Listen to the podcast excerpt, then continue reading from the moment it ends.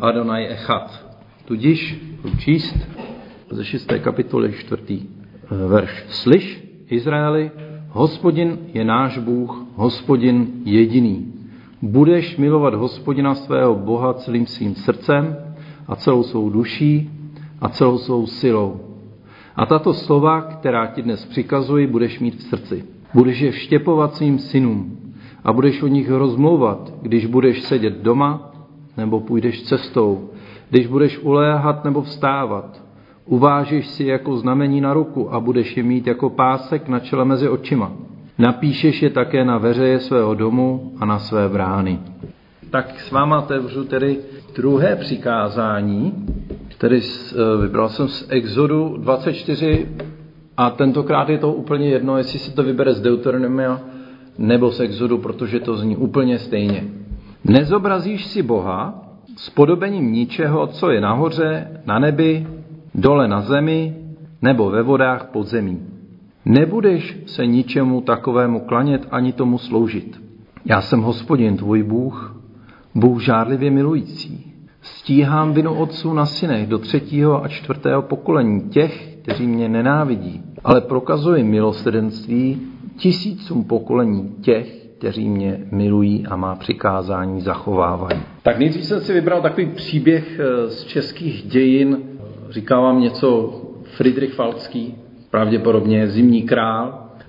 Byl mu pouhých dvacet čtyři let, když byl pozván se svojí manželkou Alžbětou, to byla dcera krále anglického a skotského Jakuba prvního do Prahy.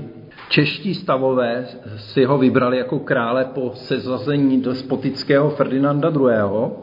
Psal se někdy vlastně léto šestnáct devatenáct. Z Fridricha, který byl takový sympatický, mladý evangelik, kalvinista, bychom řekli teda reformovaný, se stal takový nadějný mladý král.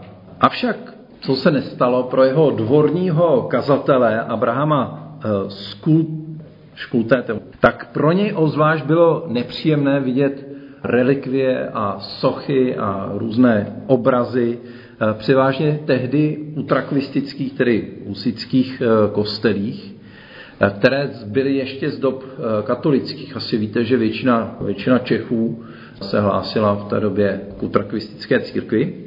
A poté, co Fridrich nastoupil na trůn, blížily se vánoční svátky a teď si představte, že by ten král kalvínský by měl přijít do toho svatého Víta a tam všude byly ty sochy a obrazy a tak.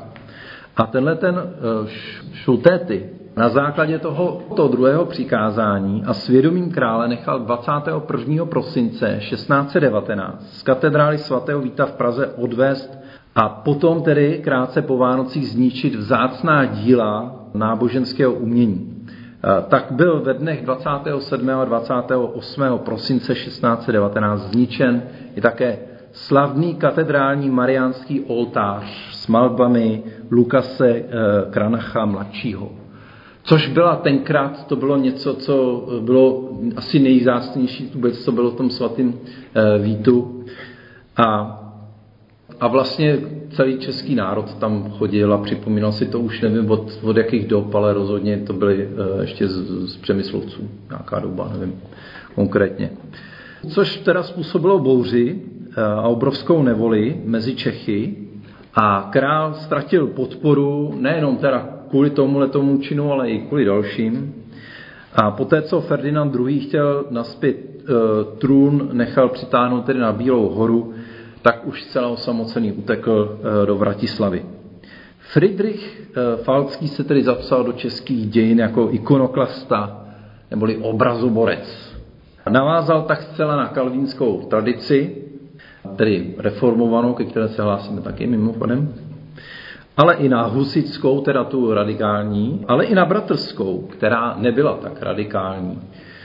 Je otázkou pro nás, teda schvalovali bychom to dnes my, jak bychom se k tomu postavili. Jsou sochy a obrazy svatých, Krista, Panny Marie, nebeského Otce v kostelích, relikvie na oltářích a oltáře s monstrancemi, před kterýma se mnozí tedy klaní, opravdu proti druhému přikázání? Jsou to modly, které by se měly odstranit, nebo jak bychom proti tomu měli vystoupit. Za chvilku budou slavnosti svatého Václava a to mě se vždycky trošku vze krev, protože slyším, jak vlastně to je od nás asi pět set metrů je náměstí, kde přivezou tu lebku, vytáhnou že tady z katedrály a přivezou ji tam slavnostně hlavu svatého Václava a pak se u toho klanějí. A pak se klaní u Paládia, že jo, to je ta panenka Marie s Ježíškem, tak oni se tomu klanějí a věří, že když se o to dobře starají, takže je českému národu dobře. Tak to bude ještě otázka v tom dnešním zamyšlení do rozpravy. Druhý příkaz úzce souvisí s prvním příkazem. Nebudeš mít jiné bohy, kromě mě. Mít jiné bohy, kromě Hospodina, znamenají nevěru. A vlastně smilstvo nebo nevěra je vnímaná skutečně vždycky nábožensky. Národy, které obklupují Izrael, mají vyřezávané sochy, obrazy, modly, které uctívají. A řekněme si rovnou, že oni neuctívali přímo sochy, ale to, co představovali. Ať to byla plodnost, prosperita, úspěch, síla, moc. A to vlastně bylo zobrazené nějakou podobou třeba zvířete nebo člověka, nebo nějakým mixem člověka a zvířete. Nebo člověka, který měl božské vlastnosti. Jo.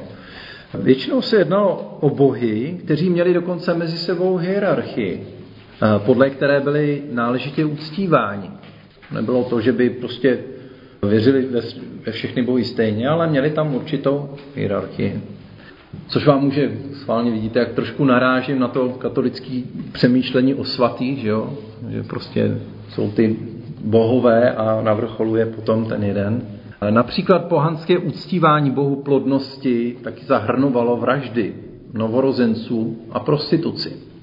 Uctívání bohu souviselo také s vládou jiných králů a mocností.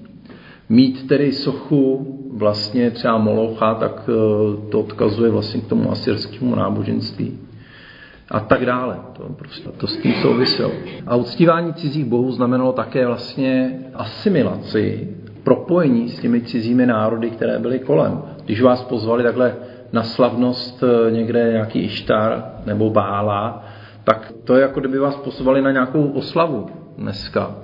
Akorát, že tam byla nějaká oslava u toho ještě jejich boha a u toho se hodně jedlo a pilo a radovalo se, tak vlastně to byla i taková jakoby společenská záležitost. Jo. Ale vlastně to znamenalo i často to propojení s cizími národy a často uznání i nadvlády těch jiných bohů. Toto přikázání je uvedené slovem ne a aby se u toho trošku zastavil, že nám říká vlastně, kým Bůh není. Bůh není tím, kdo se dá jen tak zobrazit, jen tak vyřezat, jen tak prostě předmětnit. Kým Bůh není, se zabývá negativní teologie, která není teda ve smyslu, jako vše je špatná, že to je taková negativní teologie, ne, negativistická to není, je negativní. Ona totiž začíná stejně slovem ne a říká vlastně, co Bůh není. Lépe se totiž definuje, čím Bůh není, protože když řekneme, čím je, tak dáváme Pánu Bohu hranice. Takže jsou někteří teologové, kteří nechtějí dávat Pánu Bohu hranice a říkat, čím Bůh je. Chtějí říct spíš raději, čím Bůh není, aby bylo toho prostoru samozřejmě pro Boha nekonečně. Takže Hospodin je nepopsatelný. Hospodin je nedefinovatelný. Z tohoto přikázání Bůh nemá hranice ani limity. Je nad všechny naše představy. Každá naše konečná definice by mohla vyjadřovat, že máme Pána Boha nějak pod kontrolou. Že už víme, že ho chápeme, že mu rozumíme, tak jako automechanik rozumí automobilu a tím pádem umíme s Bohem disponovat, ovládat ho a manipulovat. Víme, co prostě, jak se s Pánem Bohem zachází. Ale tohleto přikázání říká, že Bůh je nevýstižný. Nezobrazitelný, nepochopitelný a vlastně nepředstavitelný. Tak to je taková ta negativní teologie, která vlastně na to navazuje. A můžeme nad tím i dále potom přemýšlet, třeba i v naší rozprávě, ale nebo i dál ve svém životě. To přikázání vlastně ukazuje dvěma směry. Jednak je to od člověka k Bohu, tedy zobrazovat znamená Boha omezovat. Jakmile zobrazíme Boha, a teď nemyslím, samozřejmě může to být nějaký obraz, ale může to být i naše nějaká představa, kterou jsme dosud měli, a věříme v tu představu víc než Pána Boha, tak vlastně si vytváříme v hlavě i modlu. Jo? Takže Bůh je větší než naše představa, než jsme doposud znali. Možná vám to může připomenout třeba u Joba. Říká, doteď jsem o tobě jenom slýchal, ale teď tě vidím tváří tvář. Měl jsem o tobě nějakou představu, ale vlastně ty se z té představě vymknul. Jsi ještě víc, než jsem si předtím představoval. Znamená to tedy, že když si uděláme v té naší mysli taky, protože my k tomu máme blíž, tím zase narážím to, že nejsme zase tak daleko od těch katolíků, jo? Že oni sice si zobrazují třeba nějak Boha, kolikrát to vidíme na obraze, že jo? Ale my můžeme taky k tomuhle tomu přikázání nebo překročení tohohle přikázání sklouznout ve chvíli, kdy máme jasnou představu a vlastně jsme zklamaní, že Bůh je jiný než naše představy. A teď si říkáme vlastně, jak to teda jako je. Pane Bože, my jsme si, já jsem si představoval, že se zachováš takhle a on se zachová jinak. A lidi často, to znám, bývají zklamáni z toho, že vlastně měli svoje představy o Bohu. Bůh je zklamal, protože nenaplnil jejich představy. Že Bůh si dělá, co sám uzná za vhodný. Takže tohleto přikázání nás varuje, abychom nechtěli tou svojí představou Pána Boha manipulovat, ovládat, nějak donucovat, protože to je naše představa a je to proti Božímu přikázání. Kdo má modlu, zpřítomňuje si Boha. Proto lidé stavěli sochy model speciálně tam, kde, bylo, kde chtěli, aby to božstvo bylo nejmocnější, takže ho stavěli doprostřed měst, třeba tam stavěli ty chrámy. A, a nejmocnější je tam, kde prostě je ta socha, jo, nebo ta modla. Druhý směr je od Boha k člověku. Slyšeli jste v neděli kázání, kde se to hodně připomínalo, že to, co uctíváš, se tě zmocní. To, co uctíváš, se tě zmocní. Modly nad tebou nemají moc, nejsi jim podřízen, říká tohleto Boží království. Už se nezobrazuj, nepotřebuješ si je zobrazit, aby tě potom neovládli. Jsi osvobozen od model uctívání jediného Boha. A na mnoha místech je strach z bohů a model nazýván hříchem. Vlastně tohle přikázání, v čem, když se bavíme o tom, že je, že je směrovka ke svobodě, k čemu nás osvobozuje, nás osvobozuje od strachu z model. Od strachu toho, co nás, co nás může nějakým způsobem zmocnit nebo ovládnout.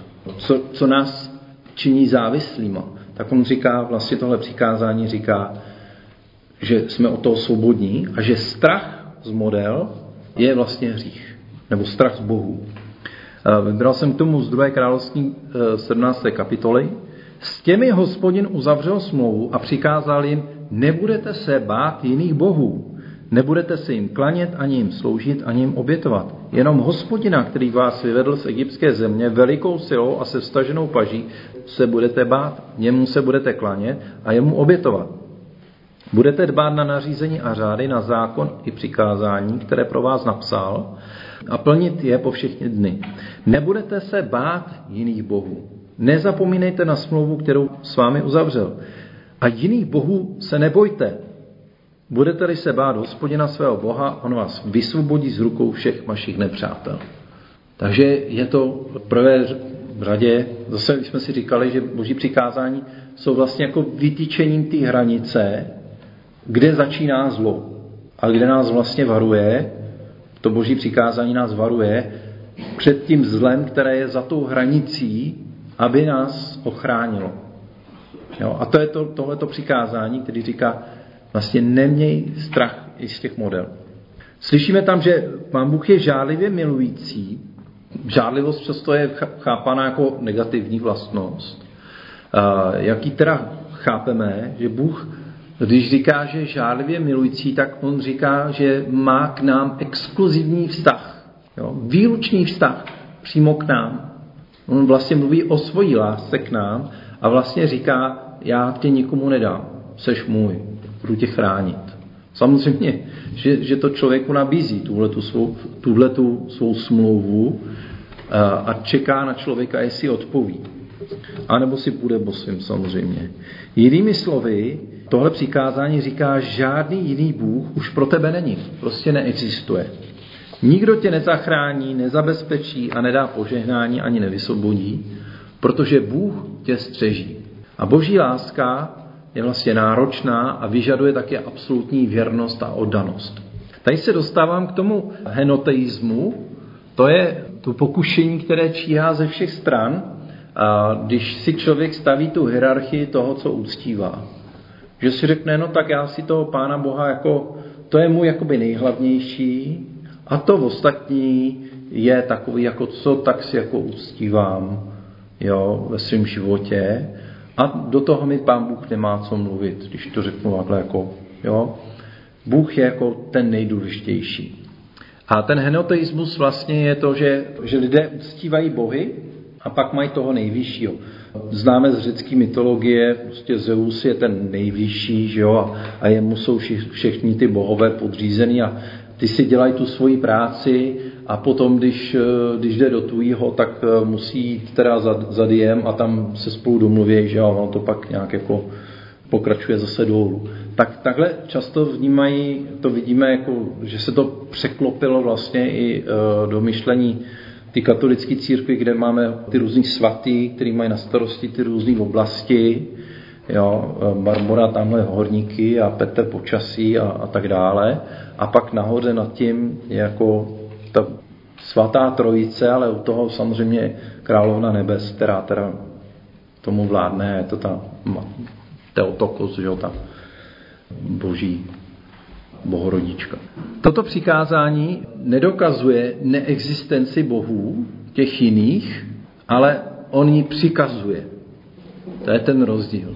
On neříká, že by v Novém zákoně čteme, že to jsou démoni, a ve Starém zákoně čteme, že to jsou modly často, který nevidí a neslyší. A někdy to vnímáme jako, že to jsou bohové s malým b. Ale tohle přikázání říká, prostě nebudeš se ničemu takovému klanět, ani tomu sloužit, ani to uctívat. Takže neexistuje hierarchie věcí, které uctíváš, některé více, jiné méně, ale existuje jenom to, co je boží a to, co boží není. Buď to všechno náleží Bohu, celé moje srdce, celý můj život, se vším patří Bohu, a ne, že si nějak vystavuju nějakou hierarchii. Další zajímavost, nedělej si další obrazy Boha, protože Bůh je už jednou zobrazen. Kdy je Bůh zobrazen? Každým z nás, jo? Pán Bůh nás stvořil k obrazu svýmu. Proto člověče nedělej další obrazy. Nedělej obrazy, nevytvářej obrazy Boha, protože každý člověk je jeho obrazem. Bůh nezakazuje cokoliv zobrazovat, dokonce přikázal zhotovit ty cheruby na, na, té, na té schráně desatera, jo, tak tam jsou vlastně i ty cherubové.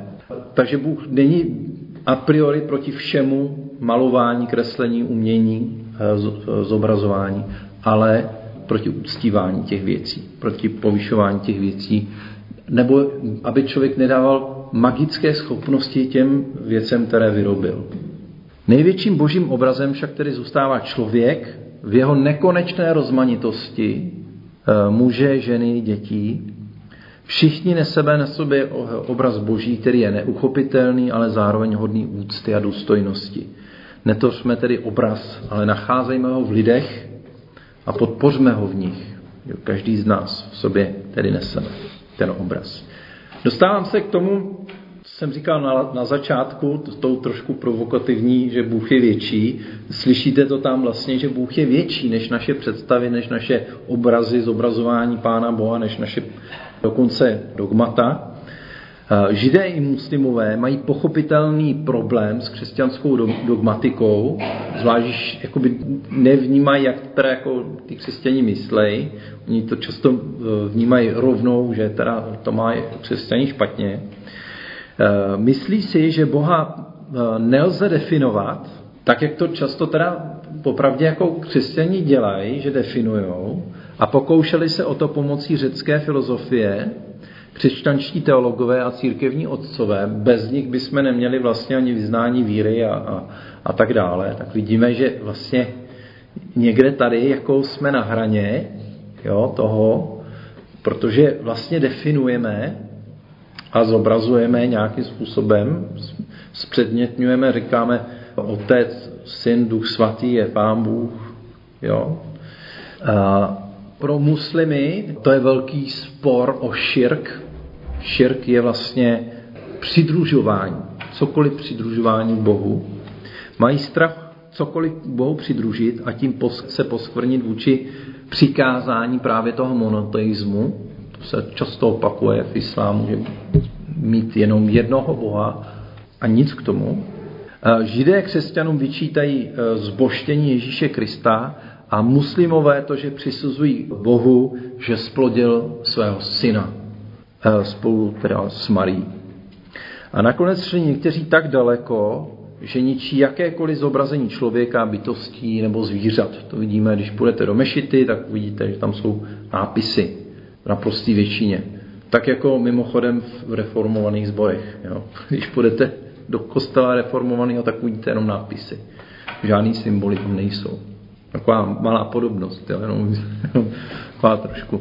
V minulosti, v křesťanské minulosti, Lev třetí, to byl císař, který se zapsal jako ikonoklasta, tedy obrazoborec. Začátkem osmého století, to už máme vlastně, islám se začal rozrůstat dost jako výrazně po celém tom východě a ničil pomalu Byzantskou říši celou, že jo? Tak v té době Lev třetí bojoval proti ikonám v relikvních křesťanských chrámech a nechával za, zamalovávat vlastně obraz Ježíše Krista, jo? Anebo rovnou zničit. Což teda vedlo taky k velké vlně jako bouří, vlastně hlavně teda samozřejmě v té Byzantské říši, ne na západě. A nakonec teda v tom pokračoval i jeho syn, ale to bylo nakonec odmítnuto v roce sedm set osmdesát sedm, což je asi nějakých těch skoro sedmdesát osmdesát let, to bylo taková, jakoby, takový boj proti, proti obrazům a, a ikonám a relikvím a tak. A tak to bylo odmítnuto na sedmém kon, ekumenickém koncilu v Konstantinopoli. Jo, ekumenický znamená, že ten, jak ta byzantská východní církev, tak ta západní, dalo by se říct katolická, se spojila a, a něco odsoudili. To je jeden samozřejmě z posledních těch koncilů, kde to byli schopni. A pak následovalo ještě jedno období, osm set třináct až osm set čtyřicet dva, než zvítězili ikonu Dulé, což ikona, že je obraz a dule, dulos, znáte, že to je služebník, nebo no, služebník. Hlavním teologickým oponentem obrazoborců byl syrský mnich Jan z Damašku. Kdo jste byl na biblické hodině v létě, tak jsem o něm vyprávěl. Ten vysvětloval, že se neuctívá hmota, ten obraz, ale stvořitel té hmoty. A zároveň píše, že má, má úctu k hmotě, skrze kterou ke mně přišla spása a naplněná, naplněná mocí a milostí. Za takovou hmotu považuje například inkoust, jimž byla sepsána evangelia, jo, byla napsaná a skrz to vlastně, jak to čte, tak může slyšet Boží slovo. Nebo barvy na obrazech, nebo dřevo kříže, tělo a krev Ježíšova. Ikonodulé tak měli za to, že biblický zákaz zobrazování Boha byl překonán vtělením Ježíšovým, jimž se druhá osoba neviditelného Boha stala viditelnou hmotou. Obraz tedy nespodobuje neviditelného Boha, ale Boha v podobě, v níž na sebe přijal tělo. Takže ikony jako takové, když potom do toho vstoupíte, tak vlastně jsou více jako symboly, než předmět uctívání. Když se vezme kříž, tak člověk nemá uctívat kříž, ale má vidět utrpení Kristovo. Když to řeknu, když se zvedne chleba a víno, tak člověk má vzpomenout na krev Kristovu a na tělo Kristovo, které se za nás lámalo a dávalo. A nemáme tedy uctívat, nemáme uctívat ten chleba a to víno, nemáme se tomu klanět, ale máme se klanět samému Bohu.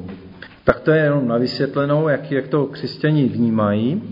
Jak je ale známo, tak mnoho symbolů se stává modlami.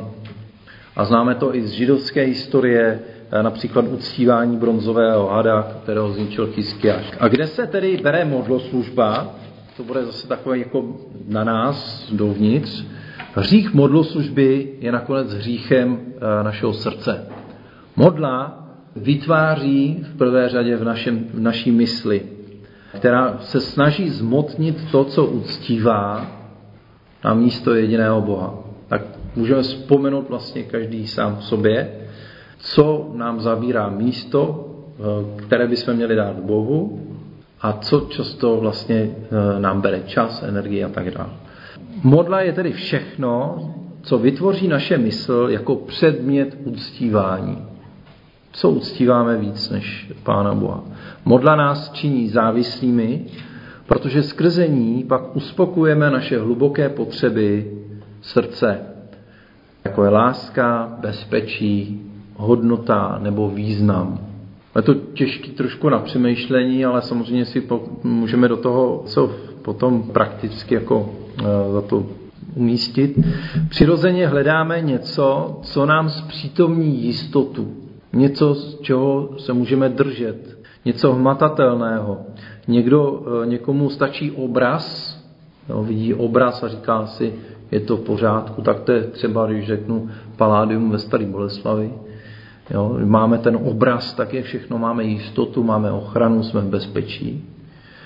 Někdo něco hmatatelného chce třeba se toho dotknout, socha nebo soška nebo amulet, držet se amuletu a říkat si, když mám ten amulet, nebo někdo plišáka, že jo, dneska. Jsme prostě, když to mám, tak prostě mám tu jistotu, že je všechno v pořádku. Někdo je teda intelektuální typ a hledá to nejlepší dogma, nebo celou knihu, kterou pak uctívá. To by se mohli vyčíst třeba těm muslimům, pro který prostě Korán naprosto jako ne, nedotknutelná kniha, ta se ani nesmí překládat v podstatě, nebo takhle. Oni překládají, že jo, ale pak už to je výklad, to není, to není ta, ta správná svatá kniha. Mají několik rituálů třeba, když otevírají, když otevírají Korán, nesmí třeba ležet na zemi, v žádném případě. Vždycky musí být vejš, jo. To jsou takové věci a fakt jako to uctívají, jako tu knihu, protože věří, že to je Boží slovo. Takže to má jako předmět uctívání a v naší historii to bylo taky kolikrát, že to, ta sola skriptura se tak vyvýšila, že prostě lidi brali, že, to, že ta Bible je jako něco víc a, a, a to vidíme i, i jinde, že se vždycky otázka je, čemu se klaníme, že? Problém není tedy v samotném zobrazování, vyřezávání, dogmatizování, pokud se to nestane předmětem uctívání. A to se dostáváme k tomu, že vlastně ta teologie nám pomáhá. I ta Bible nám pomáhá, i ty symboly nám pomáhají. Všechno i to, i já nemám problém s křížem, nemám problém s obrazem, nemám problém se zobrazováním, ani, ani to přikázání vlastně neříká, že to není problém jako zobrazovat. Problém je to uctívat a brát to jako konečnou verzi.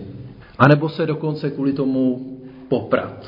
Jakože to bylo v té minulosti. Křesťané se mezi sebou rvali kvůli, kvůli dogmatu třeba o tom, jestli Ježíš má dvě přirozenosti nebo jednu přirozenost, nebo jestli má jednu energii nebo dvě energie, dvě vůle nebo jednu vůli. To je, když člověk potom kouká, jak to tedy definovali mezi sebou a pak se dokázali kvůli tomu porvat. Jo? Protože prostě ne, neuznali vlastně tu, tu nejlepší jako správnou dogmatiku. No to je mezi evangelikem a katolikem. Takže pokaždé, když hledáme identitu a bezpečí v něčem jiném než Bohu, děláme si z toho modlu.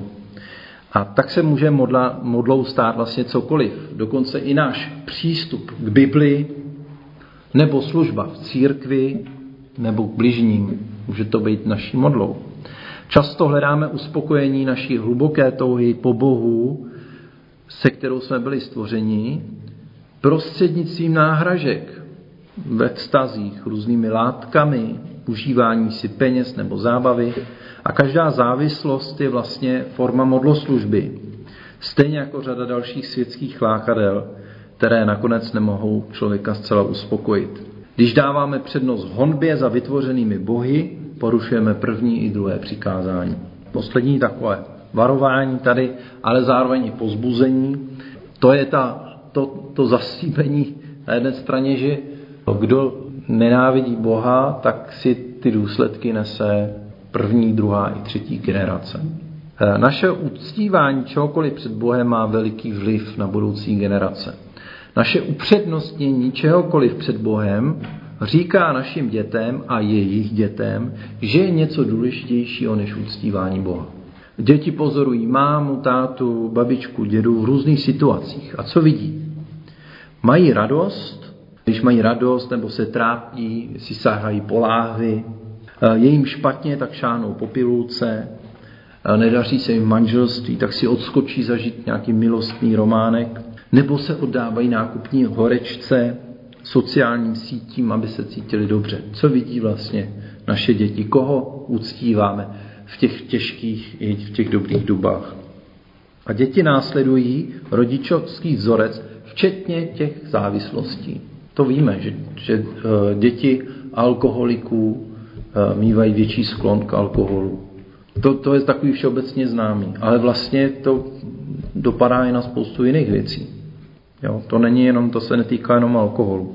Často je to až do druhého, do třetího pokolení. I ty hříchy vlastně, když to slyšíme třeba o holokaustu, že?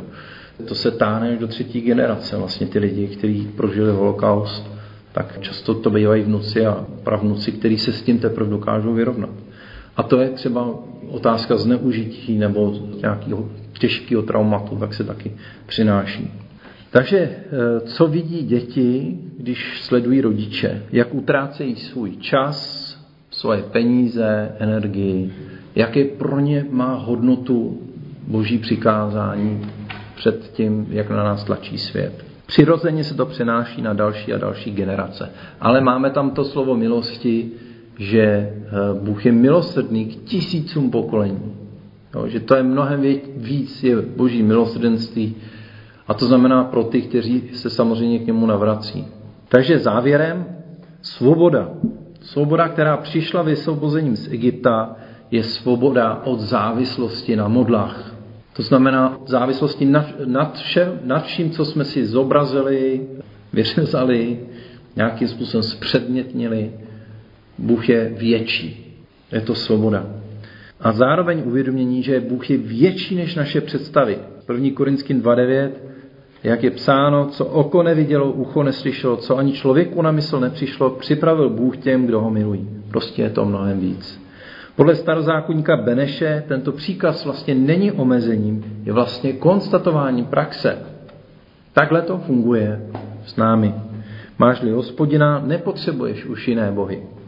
Nepotřebuješ už se je zobrazovat, nepotřebuješ už jim sloužit, nepotřebuješ se jich bát.